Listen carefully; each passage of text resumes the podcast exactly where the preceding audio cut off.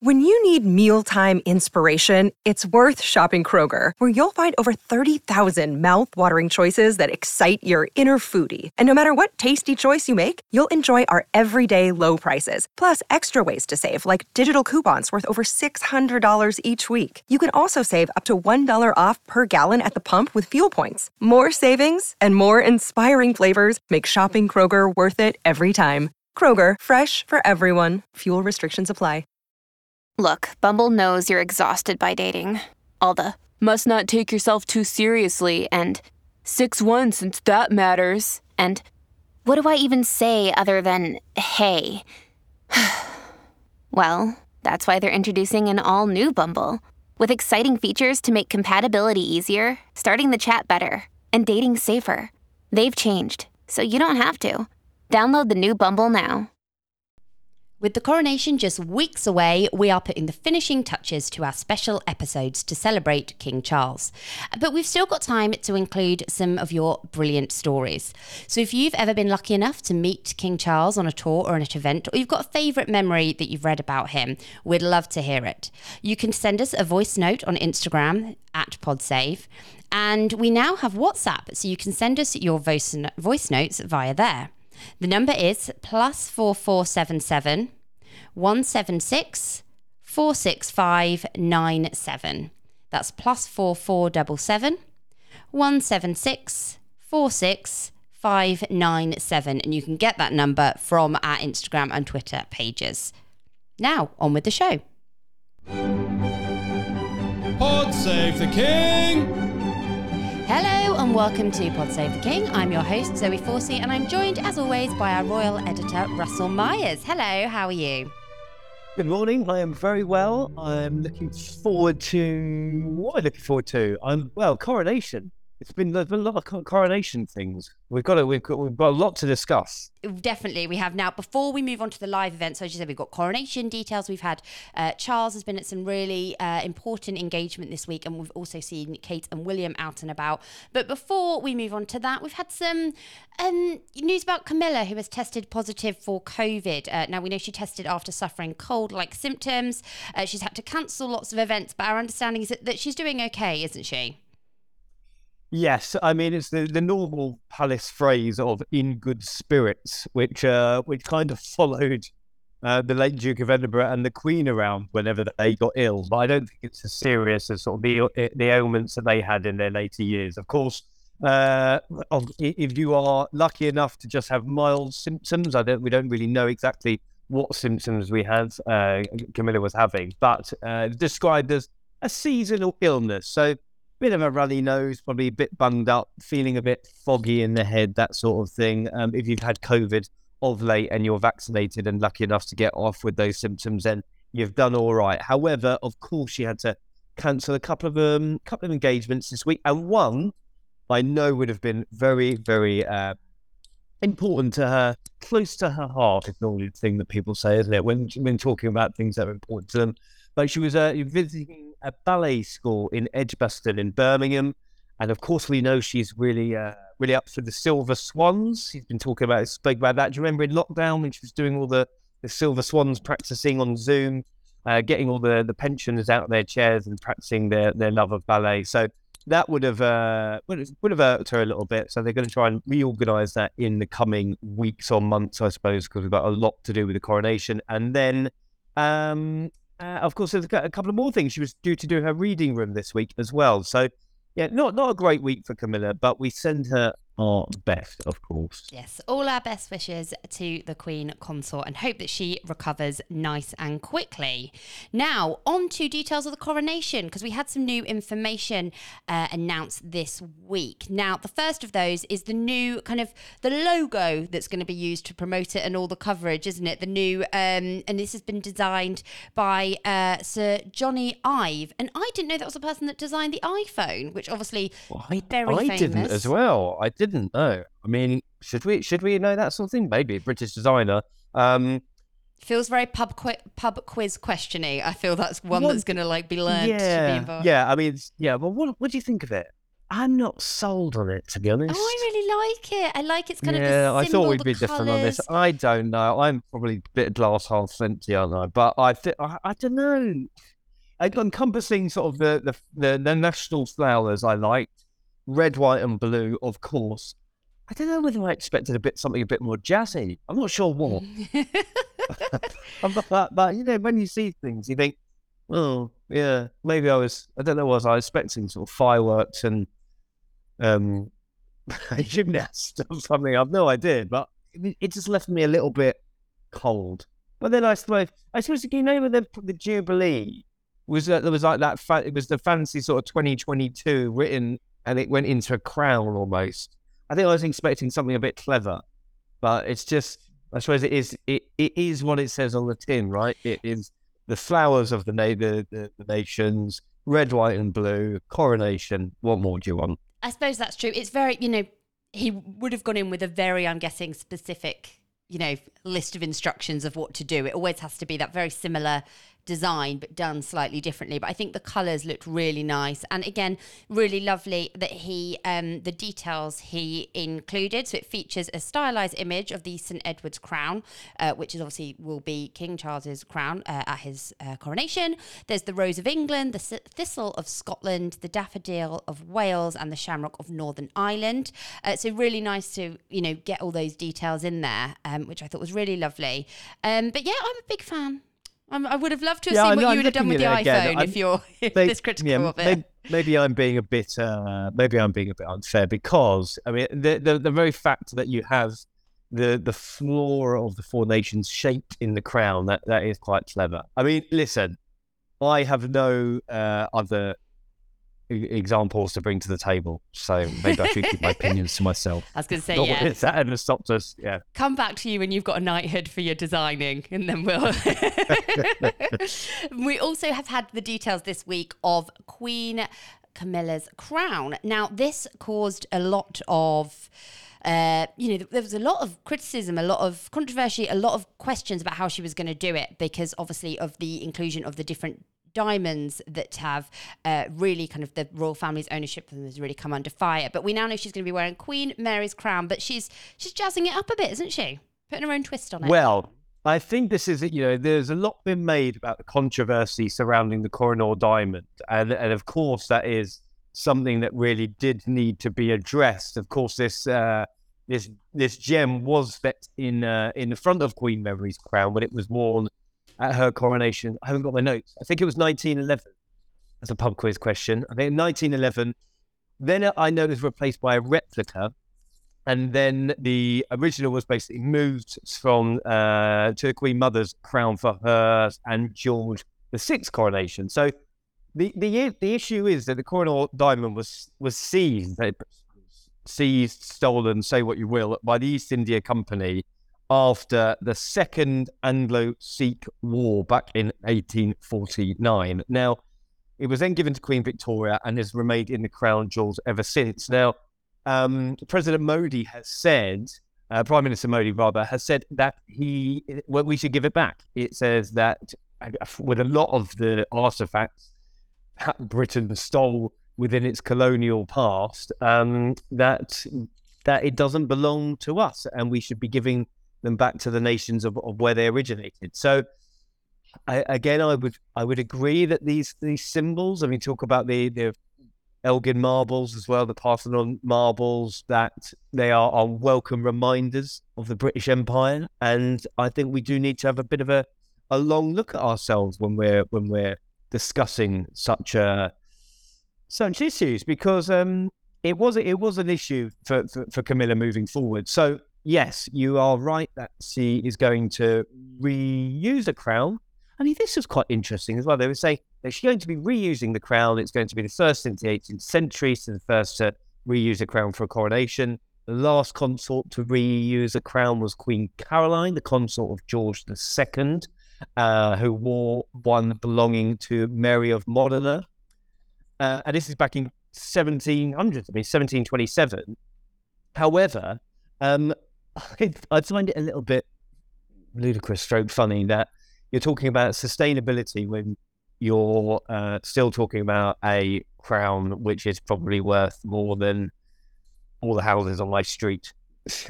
and then some in the village or whatever. And she's still making, quite big alterations to it. So that's going to cost a lot of money as well. So as well as kind of the changes you've already met with the diamonds, she's going to remove four of the... Oh, I've lost it. Where's it gone in my notes? She's removing four of the sort of towers. They're not called towers, but the four of the spokes on the crown are going to be removed. And this is a nice touch because she's going to be using some of the Queen's diamonds. And the diamonds that are going in is the Cullinan diamonds, which were cut from the largest gem rough diamond ever. And I was reading up about this the other day because found in 1908, it was so big that when the people digging it out of the ground took it to the bosses at the mine, the bosses basically chucked it out the window because they thought there is no way a gem could have been that big. And they eventually went and found it, convinced them to keep it, and then they tried to sell it, but no one would buy it because they believed that a gem that big couldn't be broken up appropriately. Anyway, when they smashed it, it says with a knife. I would imagine they did it with a hammer, but it said when they did it with a knife, it broke the knife. It was that strong, and then it was broken up into. I think it was 9 major diamonds.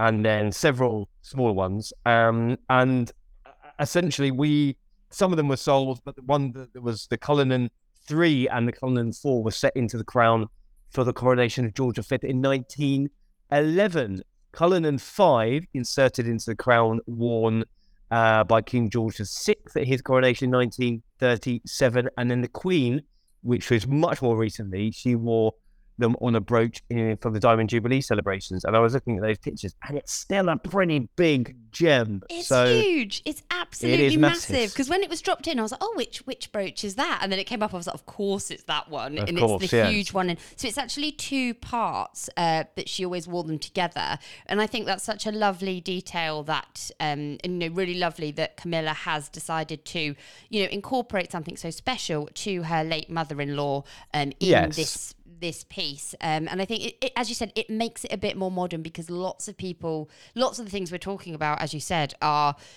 from over 100 years ago, and it's nice to have a more modern link to some of the the things that are going to be part of it. I think when we're talking about coronation, it definitely it has to be it is a historic occasion. It has to have a complete appreciation of the moment and the history behind it. So a lot of people talking about slimmed down coronation, modern twist. I mean, we're still going to have the gold state coaches, the crowns, the outfit changes. There's still going to be people packed into Westminster Abbey. A huge state and historical occasion. However, these twists, these modern twists, the nod to the late Queen, the differences of the crowns, the intricate details of who will be attending. I mean, there's only 2,000 people rather than the 8,000 which we mentioned before, but definitely details coming out that Charles wants to have more, in quotes, normal people attending. So it won't be all the lords and ladies from, whoever has an association with the monarchy or landed gentry or whatever. They definitely want to have more normal folk attending, which is a much more representative of the world we are in today. Definitely. So, lots of other new bits from the coronation. Oh, and have you entered the ballot for the coronation concert? The tickets for that opened this week. Well, I imagine I'll be there because I'll have to be working, won't I? Ooh. So I'll be very... I mean, it's not all play, but I was very, very lucky enough to go to the Platinum Jubilee concert, and that was good. However, this one's at Windsor, so it will be very different. I would love to be able to go, so I have entered into the ballot. So fingers crossed, and crossed to anyone who, any of our listeners who are purchasing, and do let us know if you manage to get any of the tickets when they are announced, because we would love to hear what it's like from inside. Now, moving on, so we've had Kate and Will's had a big event this year, so this was their first visit to Cornwall since they became the Duke and Duchess of Cornwall, and they were in Falmouth, which is producer Dan's hometown, and he just mentioned before we hit record on this that one of the sites they went to used to be a youth centre that he went to when he was a kid. Well, and he's turned out all right. Exactly. So, nice that they've got down, of course, the new titles of the Duke and Duchess of Cornwall taken over when The king has taken the top job. They obviously now have two associations because there's still the Duke and Duchess of Cambridge and of Cornwall. So they've got two communities that they will no doubt want to visit and keep a relationship with. Of course, they've still got the communities in Anglesey, the communities in East Anglia that they are have been visiting over the last few months, certainly. So, I suppose when you're looking at their schedule at the moment, they are moving in a way which is definitely a little bit paint by numbers, and that isn't a criticism. It is basically looking at their diary. They've got an awful lot in order to build up to the coronation. They want to get out and see the communities that they have associations with. I think we've seen them talking about issues that are very important to them. Kate with early learning. You have William with the homelessness as well. I've been on their engagements with them for both of those. So again, not trying to change the wheel, very much a case of getting the basics right. And then I imagine after the coronation, because the Waleses are not going to do a tour before the coronation. Pretty much know that now. Charles is going to go to France and Germany next month.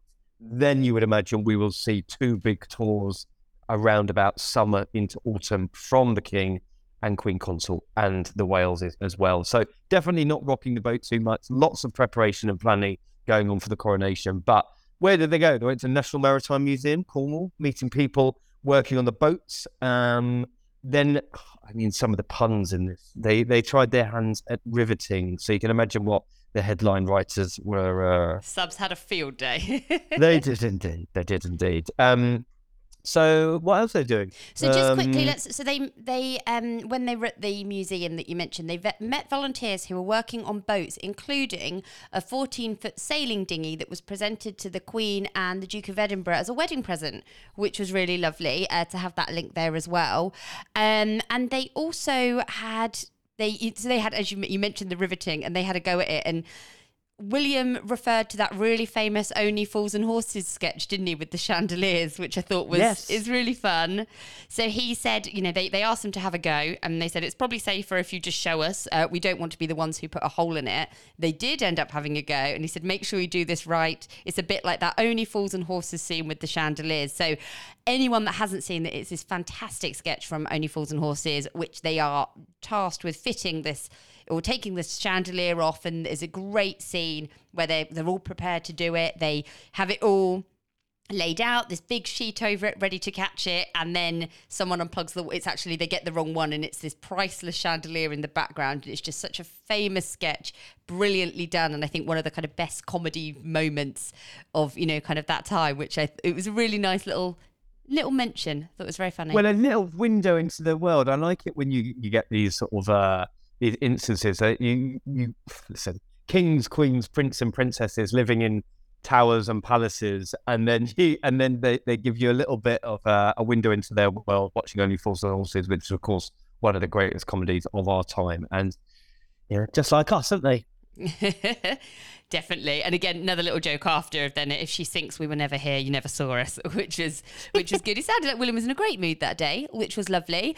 And another reason to put Kate in a good mood was she actually ran into one of her old teachers, which I thought was really cute. So as they left the museum, they greeted by cheering crowds as always, and kind of Kate turned around and there was one of her old teachers there, Jim Embry, who was a former teacher at her prep school, and Kate looked actually genuinely quite surprised by it. She was like, oh my goodness. She gave him a big hug. He now volunteers at the museum, which is why he was there. He didn't just kind of randomly, I was going to say, in the crowd. I saw that he taught her history, so that would have been back in the 90s, right? But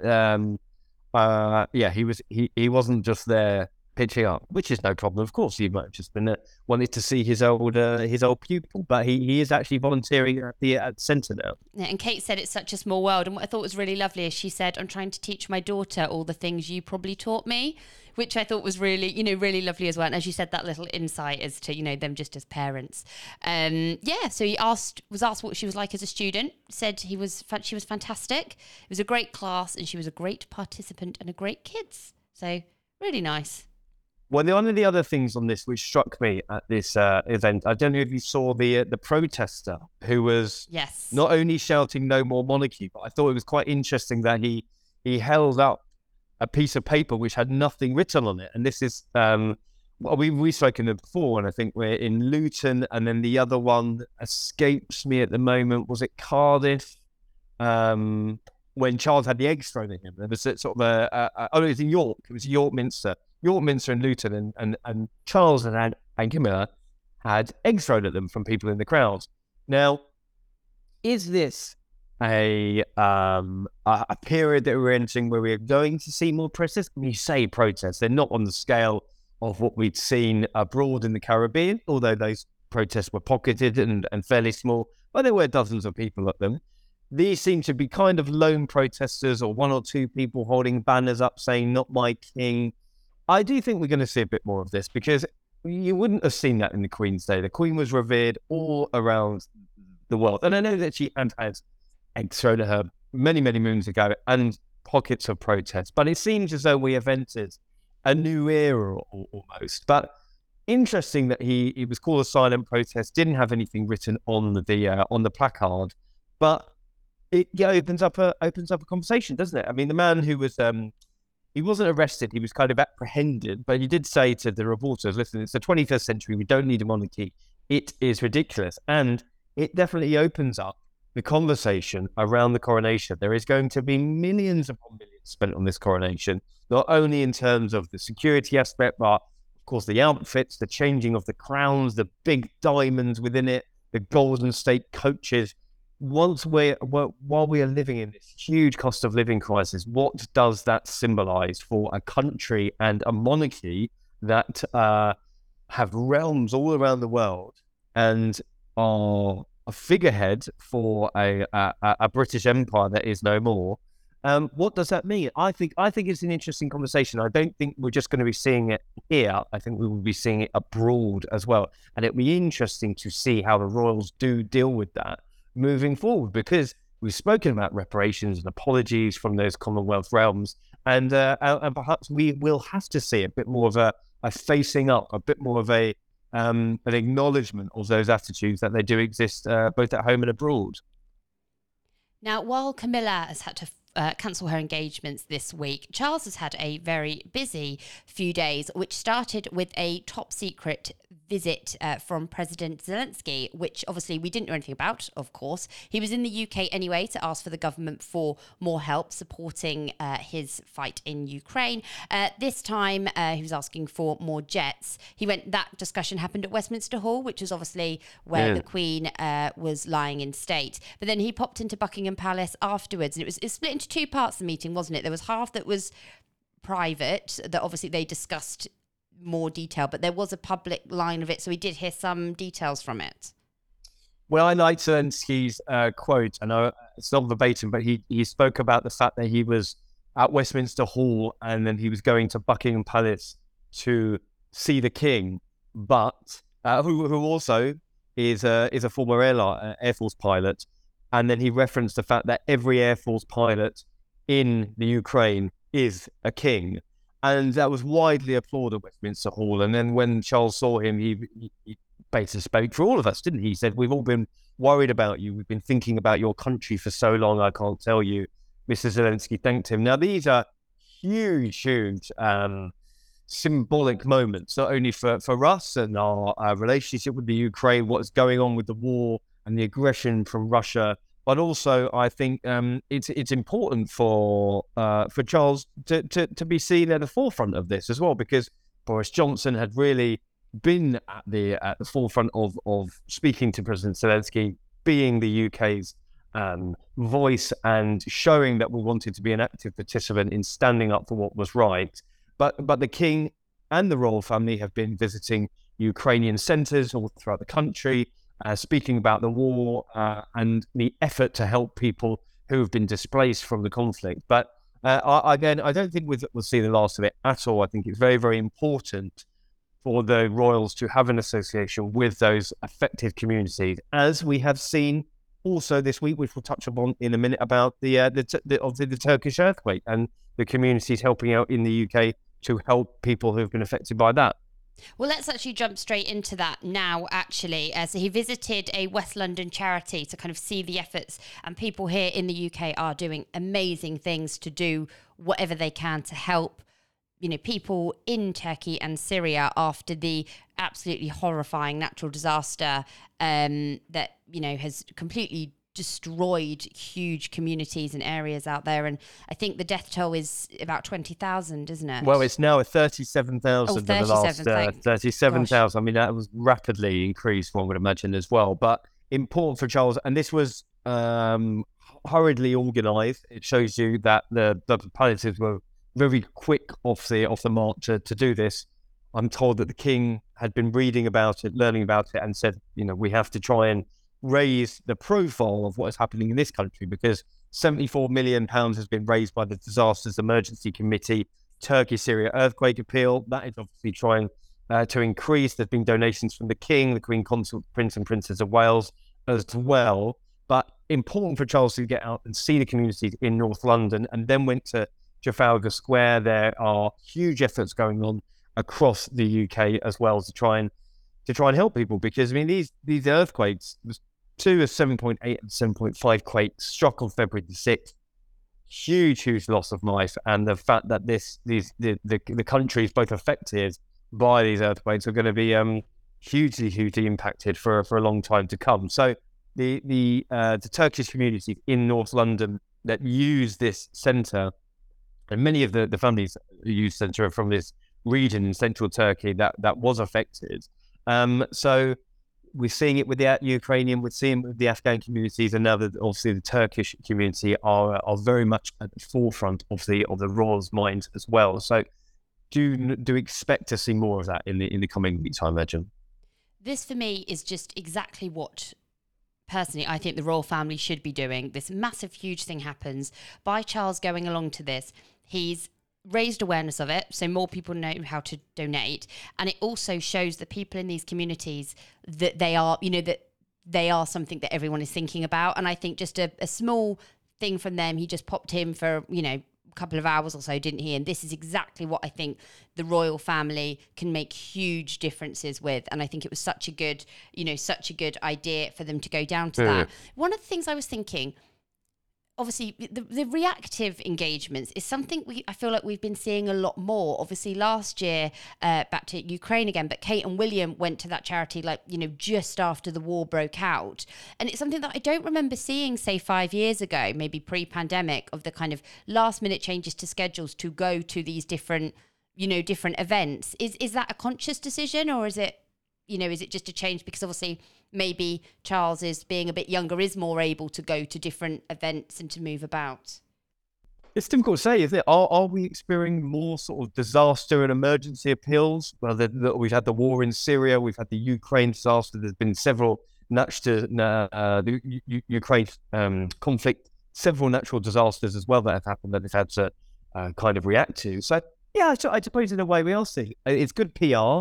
For both the disaster appeals or the issues that the volunteers are trying to raise awareness for, and it's good PR for the royals as well. That's what they're there for, isn't it? They're there for to try and do decent work within the communities that need them to have a light shined upon them. So yeah, I think we are seeing more of it. It's probably more of a PR aspect coming out of COVID as well. I think that they kind of want to be a bit more hands-on, because we had 2 years of doing stuff on in and out of Zoom. So definitely, I'm always saying we do need to see more from the royals. They need to be getting out more to different communities. And listen, the proof is in the pudding. I mean, what have we seen this week? We've seen in the last few weeks, we've seen Ukraine, obviously Turkey, and we saw Charles in Brick Lane the other day. I've been going to the famous Brick Lane in East London, that the symbolic face of London's Bangladeshi community, and him and Camilla going down the streets, shaking hands with people, speaking to business owners, and really talking about the multicultural aspect of Britain. So it serves a purpose, doesn't it? It really does. And that was a really lovely event, actually. I think it was at the end of last week, but it was a great thing, because obviously Kate and William went to Brick Lane was it last year? And they were making, you know, they were making all the bagels, weren't they? They went to the famous bagel place on Brick Lane. So it was nice to see them kind of going back, you know, them having another royal visit, which was really, really lovely. The king also planted a tree. He was given a box of takeaway food by a local restaurant. And he did have a hole in his sock though, didn't he? I saw it. Yeah, so I thought it was a sticker at first, but then we sort of zoomed in on it and he had a hole in his sock, which then prompted all these articles of how thrifty he is and the Queen only using Tupperware boxes to keep her cereals in, reusing stuff, recycling. Obviously, we know that Charles is very into sustainability. There was an article about a hole in the Queen's glove from 12 years ago when William and Kate got married. I mean, it's got its own sort of genre of this about thrifty royals. Not a style of thrifty they are, but you remember that coat that Charles wears when he's doing the pruning of the thorn bushes? Have you ever seen it? Yes, he looks like something. He looks like he's been dragged through a hedge wearing the coat, and it's this sort of, I can't even describe it. What is it? It's a big fleece. He says he looks like a giant acorn with it, but it's full of holes and patches. So. Fair enough. I mean, thrifty king. And just the last detail of kind of Charles's week, we've had the new everyday stamp. I didn't know what an everyday stamp was, and then of course Googled it. What is an everyday stamp? Well, it is just the normal stamps, because you know you get all the special ones for Christmas and all of that. Yeah. But yeah, that was, I was a bit like, oh, what's an everyday stamp? Do we have a fancy stamp? But no, it is just the normal ones you see, and it's the same picture that, because everyone's been talking about the coins. You know, we had the picture of the coin because people have spotted a little hidden detail in it. Did you? I didn't see it at all, but there is a bird kind of, it's part of the lines of his ear, which is really nice. With lots of people are saying it's kind of a nod to his love for nature. They've done what? Sorry, it's got a bird in his ear. Right. Okay. I'll pop a picture on the Instagram so you can see it. This is a pub quiz question, and it's sort of like, you know, when they ambush politicians asking them how much a pint of milk is. Yeah. How much is a first class stamp? Oh, really expensive. I went to buy some just after Christmas, and I actually did that thing of saying, "Excuse me, how much?" to the woman. Is it? It's just under £1 now, isn't it? It is. Yeah. It's 95p. Mad. Oh my God. We didn't sound more like two old fogies about technology. Now we're ranting about how much stamps cost. Exactly. Where's this bird? I've just sent you a picture of it so you can think. It's really, okay. Well, super. I did the same. I was like, oh, you can't really see that. And then when you see it, I was like, actually, I can, yes. That was lovely. Yeah, very nice. Well, he's got slightly more hair than he's probably got, but yeah, a bit of a glow up. Yeah, nice stamp. Yeah, 95p though. Oh. But that's what I didn't know, if it was an intentional thing, but it is true in the way it was sold, that as soon as you've seen it, that is now all I can look at on that coin. It's all you can look at. So yeah there we go. Enough. But yeah, so what of an exciting week, obviously, with all the more coronation details, and I'm expecting that we're going to get these dropping in very regularly now, aren't we? In terms of we're going to have lots of the different updates. 10 weeks. What have we got? 10 weeks left. Lots of details to come out with. Will we see Harry and Meghan? I mean, I wrote an exclusive today about the fact that they are. Lots of talk that the royal family expect them to come. They will obviously be invited. The king wouldn't be so churlish as to not invite them. But I am told from people very close to the Sussexes that they are still undecided about coming. So. I mean, I definitely think they will come. Why would they want to pass up the opportunity? But as it was put to me, that, in quotes, nothing has changed from Harry's position that he spoke about in his TV interviews publicising his memoir last month, that he wants to sit down. He wants sort of a chat with his dad and his brother. He wants apologies. He wants recollection or certainly willingness to reconcile. And while that isn't forthcoming, nothing has changed. But as far as I'm aware, that they still haven't had those summits, so there's serious conversations about everything. I don't think they will be too forthcoming before the coronation. So let's wait and see, really, because I definitely think they will come. I can't imagine for a second that they would pass up the opportunity to be at such an event, but. I don't know. What do you reckon? I agree. I completely, regardless of what the tensions are now, it's such a historic event. And we do, I'd like to think that maybe even though things aren't now, that in 5 years' time, 10 years' time, when hopefully everything's settled, if they don't go, they will always have that regret that they won't be part of it. One line that I thought was really interesting, actually, from your piece in today's Daily Mirror, was them saying that they're not going to come if it's the same awkward tension that was at the Jubilee and the Queen's funeral. Yeah, well, I mean, that is exactly what was said to me. So that puts them in a pretty awkward position because I reckon it is going to be the same. I mean, there are several members of the family who are still very, very deeply hurt and think that Harry and Meghan shouldn't be at the coronation, that they don't want them here because they think it will just turn into a complete circus. And you think back to when Harry was left to travel up to Balmoral on his own, William, Andrew, Edward and Sophie went up on the jet, to the RAF jet themselves. He was forced to travel alone. He then turned on his phone, found out the Queen had died from a BBC News alert. When he got to Balmoral, nobody's there to greet him apart from Princess Anne. She was the one who took him up. I mean, then he left pretty early in the morning. So there was absolutely no pleasantries from his family. And this is before the book. So how can it not be the same? They're not going to welcome him with open arms. People are very, very wary of having Harry and Meghan around, and so the issue still remains. So let's wait and see if there is a cooling of relations. But I don't think it's going to be anytime soon. So Harry might have to just suck it up and get used to it. Now, thank you so much for joining me, Russell. Thank you to all our listeners for tuning in this week. As always, we are on Twitter and Instagram @PodSave. And until next time. Pod Save the King!